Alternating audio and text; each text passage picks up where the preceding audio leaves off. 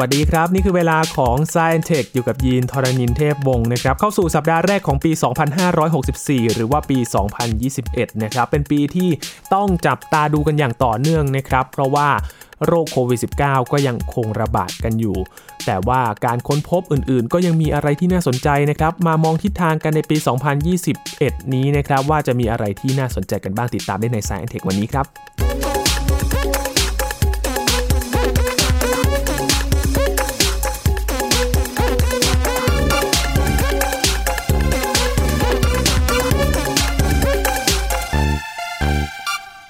ยังติดตามกันอย่างต่อเนื่องนะครับกับการรับมือการระบาดของโควิด -19 ที่วัคซีนก็กำลังแจกจ่ายไปในหลายพื้นที่ทุกมุมโลกกันแล้ว แต่ในปี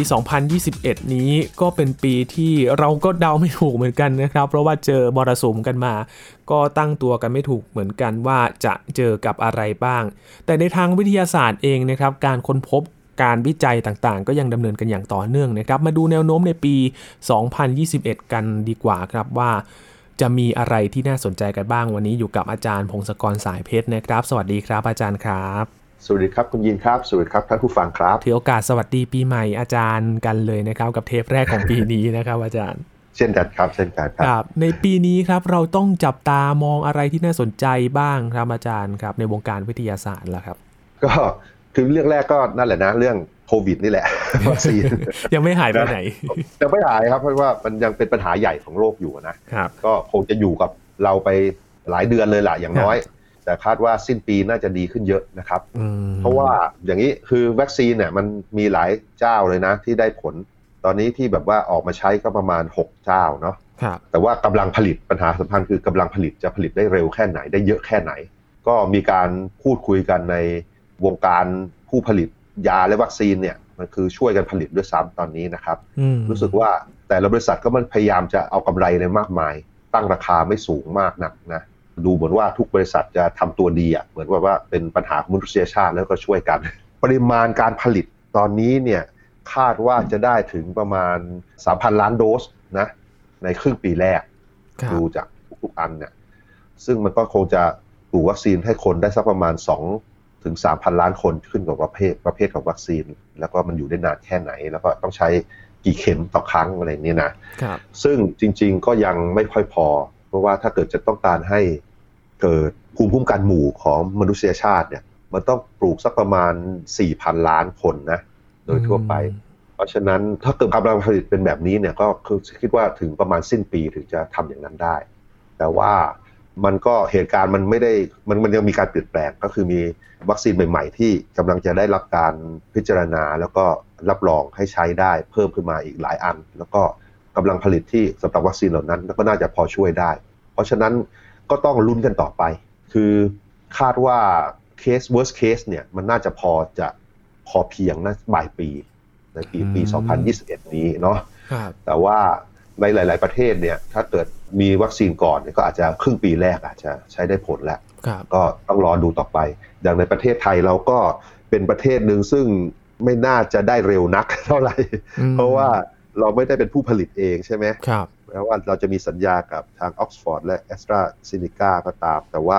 กว่าจะเริ่มใช้ได้อาจจะกลางปีอะนะอืมเพราะฉะนั้นระหว่างช่วงนี้ก็ต้องระมัดระวังกันไปก่อนครับแต่ว่าการที่ใส่หน้ากากแล้วก็อยู่ห่างๆกันมันได้ผลเพราะฉะนั้นก็เป็นสิ่งที่เราต้องทำกันต่อไปก่อน ก็นั่นก็คือสิ่งที่เราต้องลุ้นต่อไป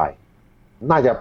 พอไปได้ปลายปีน่าจะทั้งโลกน่าจะหลุดพ้นจากสถานการณ์วิกฤตโควิดนี้นะ แล้วก็ความรู้ต่างๆที่ได้มาน่าจะทำให้การต่อสู้กับเชื้อโรคในอนาคตดีขึ้นและเร็วขึ้นอีกนั่นก็เป็นสิ่งที่ดี มันบังคับให้เรา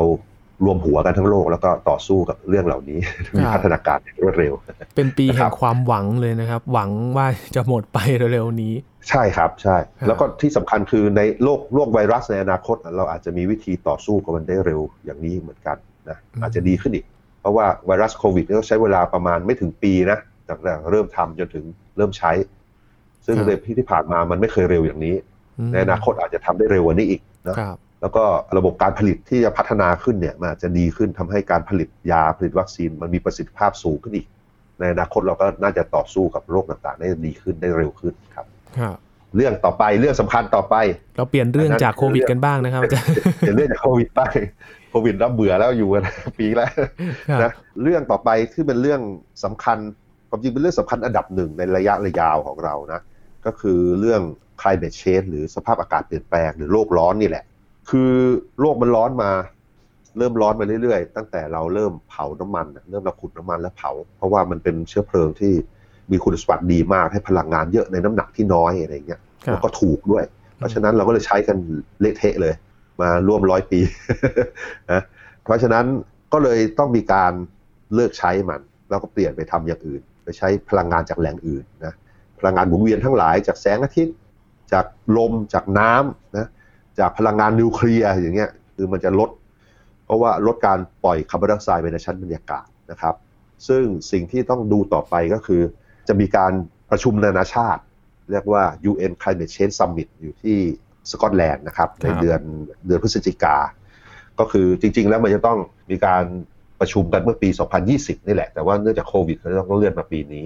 มันเป็นการประชุมต่อเนื่องจากการประชุมเมื่อ 6 ปีที่แล้วที่ปารีสนะ ที่ Paris Agreement ที่ว่าทุกประเทศช่วยกันลงนามว่าจะช่วยกันลดการปล่อยคาร์บอนไดออกไซด์อย่างไร แล้วก็ลดการพึ่งพาน้ำมันต่างๆ อย่างไร เพื่อจะได้ให้บรรยากาศของโลกมันได้มีโอกาสพักผ่อนมั่ง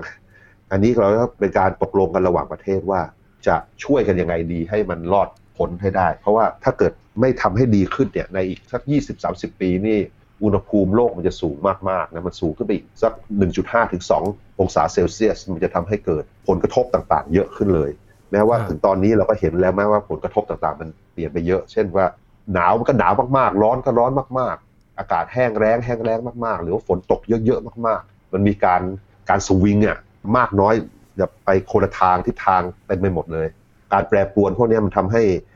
แบบการใช้ชีวิตต่างๆของทั้งคนและพืชและสัตว์เนี่ยมันลำบาก เพราะฉะนั้นมันต้องช่วยกันแก้ไม่ให้อุณหภูมิมันสูงไปอย่างนั้นสูงไปกว่านั้นอีกนะครับครับเทคโนโลยีต่างๆ ก็ถูกพัฒนาเพื่อต่อสู้กับเรื่องนี้นะ แล้วก็คิดว่ามันจะทำให้ระบบเศรษฐกิจทั้งโลกดีขึ้นด้วย ถ้าเกิดทั้งโลกช่วยกันแก้ปัญหาพวกนี้เนี่ยแก้ปัญหาพลังงานหมุนเวียนต่างๆ แล้วก็การทดแทนการใช้น้ำมันต่างๆ อันนี้ก็เป็นสิ่งที่มนุษย์ทั้งโลกต้องช่วยกัน แล้วก็ข่าวดีก็คือประธานาธิบดีทรัมป์จะ ไม่อยู่แล้วใช่ไหมซึ่งเอ่อสหรัฐเนี่ยเป็นกำลังสำคัญของโลกนะครับในทางเทคโนโลยีด้านความรู้ต่างๆ แล้วอยู่ๆเขาประธานาธิบดีทรัมป์ไปเซ็นสัญญาออกจากการตกลงข้อตกลงวันนี้เนี่ยและคาดว่าประธานาธิบดีคนใหม่จะรีบเอากลับเข้าไปเนาะอืมเพราะเขาก็พูดว่าก่อนตอนหาเสียงว่าเขาจะกลับเข้าไป ก็ดีแล้วแหละเพราะว่ามันต้องช่วยกันครับ โดยเฉพาะอย่างประเทศจีน ซึ่งเป็นประเทศที่ปล่อยคาร์บอนไดออกไซด์เยอะที่สุดในโลกเนี่ยบอกแล้วว่าเขาจะทำอย่างไร แล้วก็ เขาจะทำให้เป็นคาร์บอนนิวทรัลคือไม่ปล่อยคาร์บอนออกมาในอากาศเลยอะคือใช้ไปเท่ากับที่ปล่อยออกมาเนี่ย ในกี่ปีเขามีแผนในการแล้วประกาศกับชาวโลกไปแล้ว รู้สึกว่าจะลดไปในปี 2030 ไปเยอะเลย แล้วก็ 2050 จะเป็นคาร์บอนนิวทรัลโดยจากประเทศจีนประกาศอย่างนั้น แล้วก็ในอย่าง EU อะไรต่างๆ ก็ประกาศอาจจะเร็วกว่านั้นด้วยซ้ำนะครับครับนั่นแหละเป็นสิ่งที่ชาวโลกต้องช่วยกันทำรวมรวมถึงประเทศไทยด้วย อืมก็ตัวประเทศไทยก็คือพวกเราทุกคนนั่นแหละในที่สุดก็ต้องช่วยกันครับเพราะไม่งั้นเดี๋ยวจะสูญพันธุ์กันนะครับเออก็มีหลายประเทศทั่วโลกเหมือนกันนะครับ ที่ประกาศตั้งเป้าไว้ว่า อย่างรถไฟฟ้าที่จะนำมาใช้กันให้มันแพร่หลายมากขึ้น ก็กำหนดปีไว้เลยว่าภายในปีนี้ปีนี้เนี่ยจะงดใช้รถที่ใช้พลังงานจากฟอสซิล หรือว่าน้ำมันเชื้อเพลิง แล้วจะหันไปใช้รถไฟฟ้าแทนนะครับ อย่างยุโรปใช่มีหลายครับประเทศเลย ใช่ครับใช่ของเราก็เพิ่งจะเริ่มเนาะครับอีกนานของเรา แต่ว่านั่นแหละครับก็ต้องช่วยกันครับนะครับ อันนี้ก็เป็นปัญหาใหญ่ที่เราต้องช่วยกัน ต่อไปก็คือเรื่องที่น่าสนใจจับตามองก็คือเวลาจะแก้ปัญหาพวก climate change พวกการพลังงานพวกเนี้ยก็ต้องมีการเก็บพลังงานจากพลังงานหมุนเวียนใช่ไหมเพราะว่าอืมพลังงานหมุนเวียนจากแสงอาทิตย์จากลมจากอะไรมันไม่ได้มาตลอดตอนที่เราใช้ครับก็ต้องเก็บไว้ในแบตเตอรี่ทั้งหลาย ก็มีการพัฒนาแบตเตอรี่ทั้งหลายแบบมากเลยตอนนี้นะครับ ตั้งแต่แบตเตอรี่พวกลิเธียมไอออน ซึ่งทำให้ประสิทธิภาพสูงขึ้น ราคาถูกลง เป็นการพัฒนาที่นำโดยบริษัทเทสลาเลยล่ะ อันนี้จะทำให้แบตเตอรี่ประเภทลิเธียมไอออนเนี่ยมันน่าจะเยอะและถูกลงในโลกโดยรวมนะครับครับแล้วก็มีหลาย ๆ บริษัทที่พัฒนาเขาเรียกแบตเตอรี่แบบ solid state แบตเตอรี่ปกติมันจะมีขั้วตัวนำไฟฟ้า 2 ขั้วต่างชนิดกัน แล้วก็มีตัวกลางเรียกว่าอิเล็กโทรไลต์อิเล็กโทรไลต์เนี่ยปกติจะเป็นพวกเจลหรือเป็นของเหลวเนาะอันนี้ก็ทำให้มันแบบปริมาตรมันเยอะหรือน้ำหนักมันเยอะอะไรอย่างเงี้ย แล้วก็มีการพัฒนาว่าอิเล็กโทรไลต์นี่จะทำเป็นของที่อยู่ในสภาวะของแข็งได้ไหม ก็มีหลายบริษัทที่บอกว่าจะทำได้ เช่น QuantumScape หรือว่า Toyota เนี่ยซึ่งผมยังไม่เห็นนะต้องรอดูต่อไปแต่น่าสนใจมาก ถ้าเกิดทำสำเร็จมันจะดีมาก เพราะว่าพลังงานต่อน้ำหนัก หรือพลังงานต่อปริมาตรมันจะดี มันจะเยอะเยอะกว่าที่มีอยู่ตอนนี้ แล้วก็หวังว่าทำเยอะๆแล้วราคาจะถูกและได้ใช้ได้เยอะๆนะครับ นอกจากนี้ยังมีการพัฒนาแบตเตอรี่ขนาดยักษ์ คือแบบขนาดโรงไฟฟ้าเลย คือเก็บได้แบบว่าแทนโรงไฟฟ้าเลยอันนี้ส่วนใหญ่ก็จะมีแบบพวกอะไรล่ะพวกโมเทนซอลคือเรียกว่าเกลือเกลือหลอมเหลวอะไรเงี้ยเป็นสารเคมีตระกูลเกลือที่แบบว่าที่อุณหภูมิสูงนะแล้วก็มีอีกแบบหนึ่งคือแบบว่าพวกใช้ลิควิดของเหลวที่ไหลไหลเวียนอะไรบางอย่างทำหน้าที่เหมือนแบตเตอรี่ อันนี้ก็มีหลายบริษัทพยายามทำกันอยู่ ผมคาดว่าในปีนี้ปี 2021เนี่ยเราจะเห็นเริ่มเอามาใน ท้องตลาดแล้วก็เริ่มเสนอขายหรือว่าเริ่มติดตั้งให้เราเห็นแล้วว่ามันมีประสิทธิภาพดีแค่ไหน อันนี้ก็เป็นสิ่งที่น่าสนใจนะนะเพราะว่าพลังงานหมุนเวียนมันใช้ไม่ได้ ถ้าเกิดมันไม่มีระบบการเก็บที่ดีอันนี้มันเป็น bottleneck เป็นส่วนที่คอขวดว่าเราต้องแก้ปัญหานี้ด้วย แต่คาดว่าเราจะแก้ได้ในเนี่ยในปีนี้สองปีนะเนี่ยปีสองปีไม่เกินห้าปีเนี่ยน่าจะแก้พวกนี้ได้หมดละแล้วพลังงานหมุนเวียนน่าจะโตโตอย่างรวดเร็วนะครับ ครับ ก็น่าจะช่วยลดโลกร้อนได้พอสมควรเลยนะครับ ถ้าใช้ได้มากเนี่ย มันก็จะทำให้การเผาไหม้หรือว่าการปล่อยมลพิษในชั้นบรรยากาศเนี่ยลดลงได้ หวังว่าอย่างนั้นหวังว่าอย่างนั้นครับแล้วก็เรื่องที่น่าจับตาก็คือพอมีแบตเตอรี่ที่ดีขึ้นเนี่ยไอ้ระบบการคมนาคมทั้งหลายที่เราเห็นเห็นเนี่ยมันน่าจะย้ายไปได้ มันใช้พลังไฟฟ้ากับแบตเตอรี่ได้อย่างรถเนี่ยเห็นเต็มไปหมดแล้วใช่ไหมที่ผ่านมาสักสิบปีเนี่ยเทสลาเป็นผู้นำ ด้านรถไฟฟ้าอย่างเดียว แล้วก็ที่ปีที่ผ่านมาปี 2020 เราเห็นบริษัทรถใหญ่ๆ ทั้งหลายเนี่ยประกาศแล้วว่าจะไม่สร้างรถน้ำมันแล้วนะ Volkswagen อะไรเงี้ยเขาบอกแล้วรถน้ำมันเลิกทำ Mercedes-Benz รถน้ำมันเลิกทำปีไหนอะไรเงี้ยนะแล้วทุกคนจะย้ายเป็นรถไฟฟ้าหมด แล้วก็อย่างหรืออย่างโตโยต้าที่พยายามไปทำเรื่องไฮโดรเจน ลดพลังไฮโดรเจนตั้ง 10 ปี แล้วมันไม่ค่อย ไม่ค่อย practical ไม่ค่อยใครไม่ค่อยได้เนี่ยเขาก็ปรับตัวบอกว่าจะทำรถไฟฟ้าแหละทำรถแบตเตอรี่แล้วโตโยต้าก็เป็นผู้ผลิตรถขนาดใหญ่ อันดับหนึ่งอันดับสองของโลกนะเพราะฉะนั้นพอเขาปรับตัวเงี้ยแสดงว่าจำนวนรถไฟฟ้าในอนาคตมันจะมากันเต็มไปหมดเลยนะครับหรือระบบขนส่งทั้งหลาย ระบบขนส่งที่แบบว่าใช้รถบรรทุกขนาดใหญ่ที่ใช้น้ำมันดีเซลเนี่ยซึ่งมันปล่อยคาร์บอนไดออกไซด์เยอะ แล้วก็ฝุ่น PM 2.5 เยอะเนี่ยก็มีการย้ายไปใช้แบตเตอรี่ หรือไฮโดรเจนกันนะครับหรือว่าเรือเรือขนส่งเนี่ยก็ใช้พวกไฟฟ้าแล้วก็พลังลมช่วยด้วยนะแล้วอีกอันหนึ่งที่น่าสนใจที่ผมดูแล้วมันจะเป็นไปได้หรือ แต่ว่าดูแล้วมันมีหลายบริษัททำกันอยู่ก็คือ เครื่องบิน เครื่องบินที่ใช้พลังไฟฟ้าเลยนะคือตอนนี้เครื่องบินมันมีข้อจำกัดคืออะไร มันน้ำหนักใช่ไหมเรื่องน้ำหนักแล้วแบตเตอรี่เนี่ยถ้าพลังงานเท่า ๆกันเนี่ยน้ำหนักของแบตเตอรี่มันจะหนักกว่าน้ำมันประมาณสิบเท่า เพราะฉะนั้นมันก็เลยดูเหมือนจะมีปัญหา แต่ก็หวังว่าด้วยเทคโนโลยีแบตเตอรี่ต่าง ๆ ที่ค้นพบขึ้นมาที่พัฒนาขึ้นมามันอาจจะทำให้ปัญหานี้ถูกแก้ไปก็ได้ ก็ลองรอดูต่อไปว่าจะเป็นยังไงนะครับเครื่องบินไฟฟ้าลำเล็กๆมี แต่ว่าแบบลำใหญ่ๆ ขนส่งเยอะๆ มันจะมีหรือแต่ก็เดายากนะ เป็นโจทย์ใหญ่เหมือนกันนะครับอาจารย์โจทย์ใหญ่ใช่ ใช่ แต่ว่าคนฉลาดฉลาดเขาก็พยายามแก้ปัญหากันอยู่ก็รอดูต่อไป ครับ ไม่แน่อาจจะพลิกผ่านในปีนี้นี่แหละครับ จะดีมากเลยจะตื่นเต้นมากเลยอ่าด้านอวกาศบ้างครับด้านอวกาศที่น่าสนใจตอนนี้ก็มีโครงการอวกาศหลายอันนะครับ แต่ว่าที่น่าสนใจเป็นต้นๆที่ผมคิดว่าควรจะจับตามองก็คือ มีการส่งยานอวกาศไปที่ดาวอังคารนะคือทั้งสองมหาอำนาจของเราเลย คือทั้งสหรัฐแล้วก็ทั้งจีนนะ เขาก็ปล่อยไอ้หุ่นยนต์ที่มัน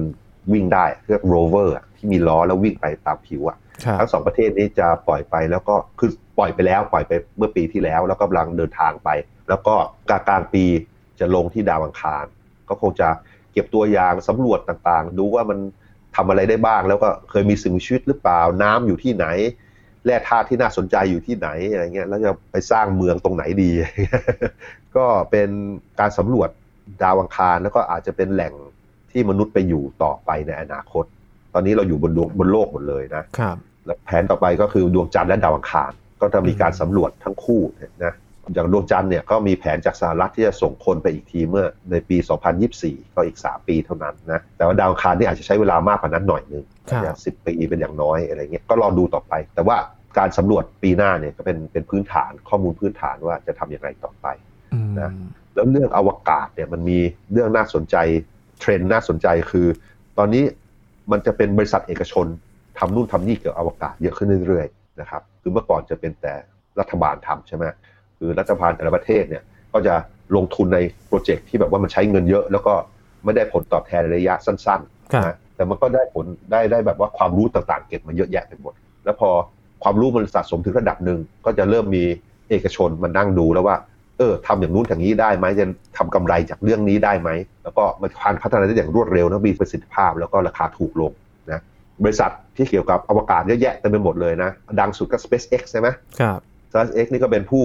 ปฏิวัติการส่งจรวดเลยนะ คือแบบจรวดที่นำมาใช้ได้ใหม่เนี่ยทำให้ราคามันถูกลงไปเยอะมากอืดูดีทันสมัยด้วยนะครับ ใช่ใช่ Falcon 9ก็ระดับขนาดกลางๆ ขนาดเล็กๆนะแล้วก็มีขนาดยักษ์เลยเขากำลังทำอันใหญ่อันหนึ่งซึ่งขนาดมันใหญ่กว่า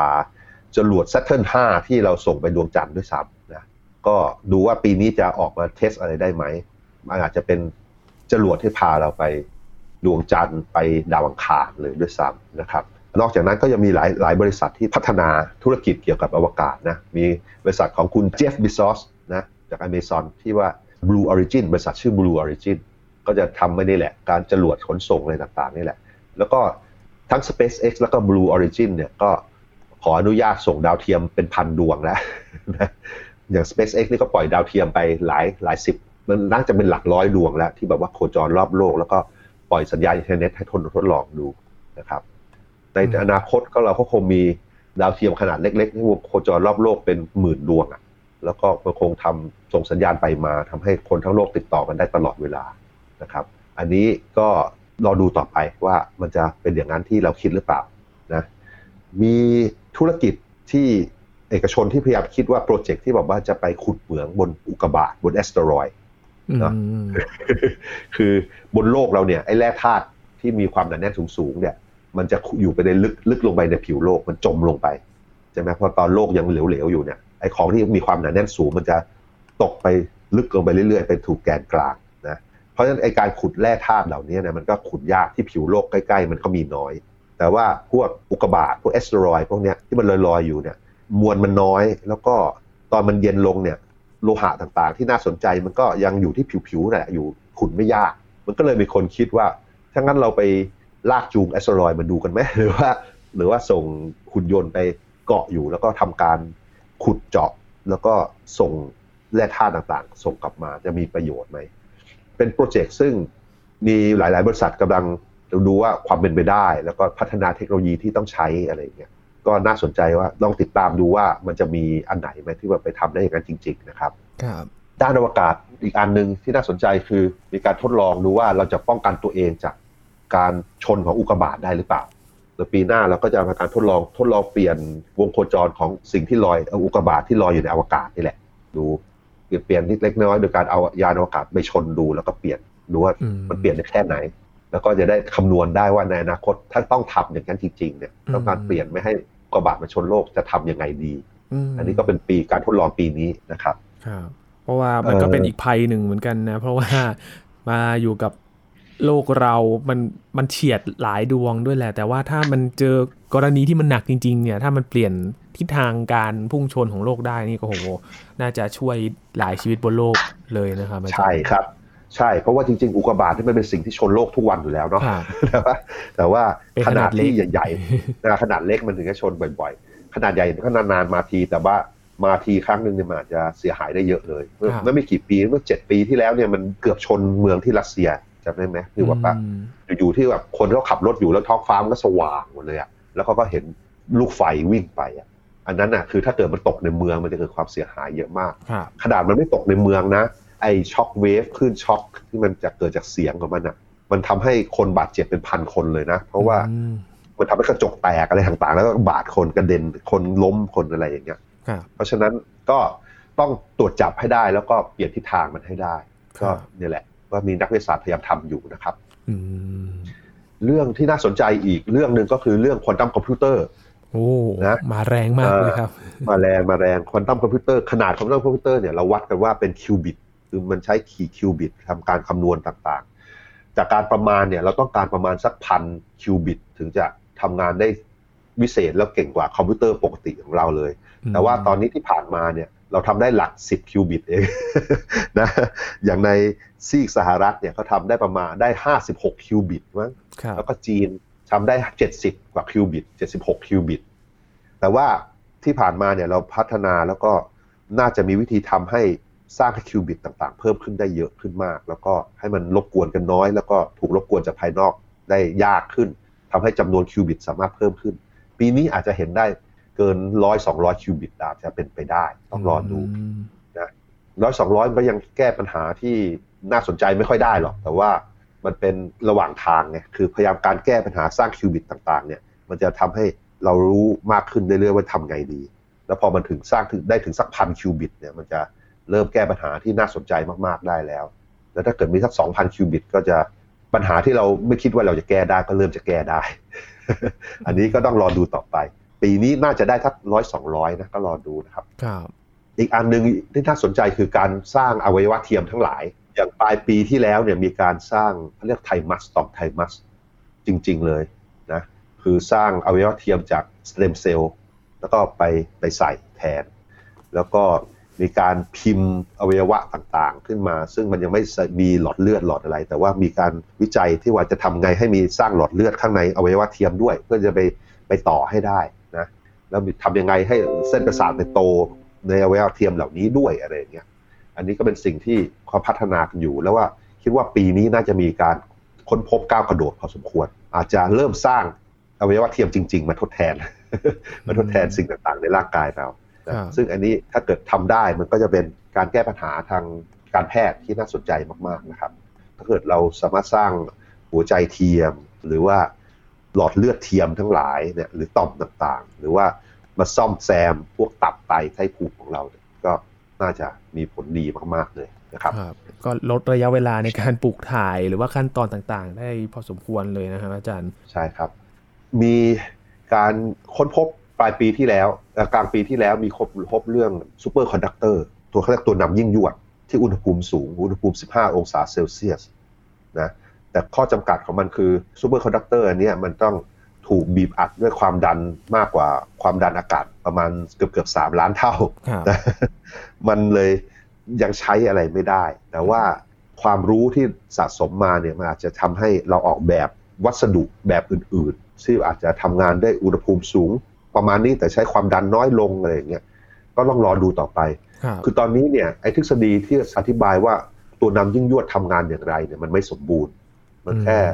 มันมันอธิบายได้บางอย่างบางชนิดเท่านั้นนะแต่ว่ามันยังไม่มากพอที่ทำให้เราสามารถใช้ทฤษฎีมานั่งพยากรณ์ predict predict ว่า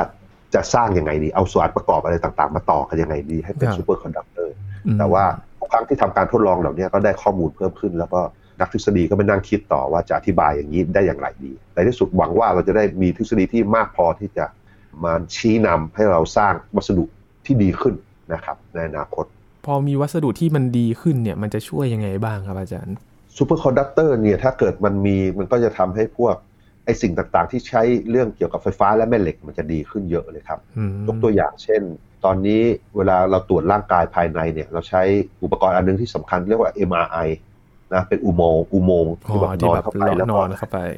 ใช่ แล้วมันต้องเป็นแม่เหล็กที่แรงมาก แล้วก็แม่เหล็กพวกนี้จะต้องเป็นแม่เหล็กที่ทำความเย็นอุณหภูมิต่ำมากๆ ใช้ฮีเลียมนะฮีเลียมให้อุณหภูมิไม่กี่เคลวินเองอะคือลบ200 กว่า 270องศาเพื่อให้มันเป็นลวดพวกนั้นมันทำหน้าที่เป็นตัวนำยิ่งยวด ไฟฟ้าวิ่งได้เยอะๆ แล้วก็ไม่สูญเสียเป็นความร้อนมันก็เลยต้องใหญ่แล้วก็อยู่กับที่ใช่ไหมเพราะว่ามันต้องใช้ ฮีเลียมมาหล่อให้เย็นตลอดเวลา ถ้าเกิดเราสร้างวัสดุที่แบบว่าเป็นตัวนำยิ่งยวดได้โดยใช้อุณหภูมิสูงหน่อย แล้วก็อยู่ในความดันที่รับได้อย่างเงี้ยมันก็สามารถสร้างอุปกรณ์เหล่านี้ที่แบบว่ามันดีขึ้น แล้วก็อาจจะเล็กลงแล้วก็อาจจะไปใช้ในที่ต่างๆ ซึ่งเมื่อก่อนใช้ไม่ได้ มันก็เป็นอุปกรณ์ที่หวังว่าถ้าเกิดมีตัวนำยิ่งยวดให้เลือกใช้ก็อาจจะมาประยุกต์ใช้กับของพวกนี้ได้ นะครับครับนี่เป็นแค่ส่วนหนึ่งเท่านั้นนะครับ ในปีนี้ว่ามีอะไรที่น่าจับตากันบ้าง แต่ว่าอย่างที่อาจารย์บอกไปนะครับ ว่าในปี 2020 เนี่ยก็มีการค้นพบเนี่ยเป็นหมื่นเป็นเป็นหลายชิ้นเลย ในปีนี้ก็น่าจะเช่นเดียวกันใช่ไหมครับอาจารย์ใช่ครับก็น่าเป็นหมื่นแล้วครับครับ ก็เริ่มจดไปได้เลยทุกวันเจออะไรบ้างครับมานับหนึ่งใบในปีนี้นะครับ ว่ามีอะไรที่น่าสนใจและน่าจะเปลี่ยนการใช้ชีวิตเลยเพราะว่าโควิด -19 เนี่ย ก็เปลี่ยนมาระดับหนึ่งแล้ว พอเราเรียนรู้มาประมาณ 1 ปีแล้วเนี่ยมีอะไรที่ต้องพัฒนาแล้วก็มาปรับใช้ในชีวิตประจำวันแล้ว คงมีไม่น้อยเลยทีเดียวนะครับในปี 2021 นี้ และเช่นเคยครับในปลายปีเราก็คงต้องมาทบทวนอีกครั้งหนึ่งนะครับ ว่าเกิดอะไรขึ้นในปี 2021 นี้บ้าง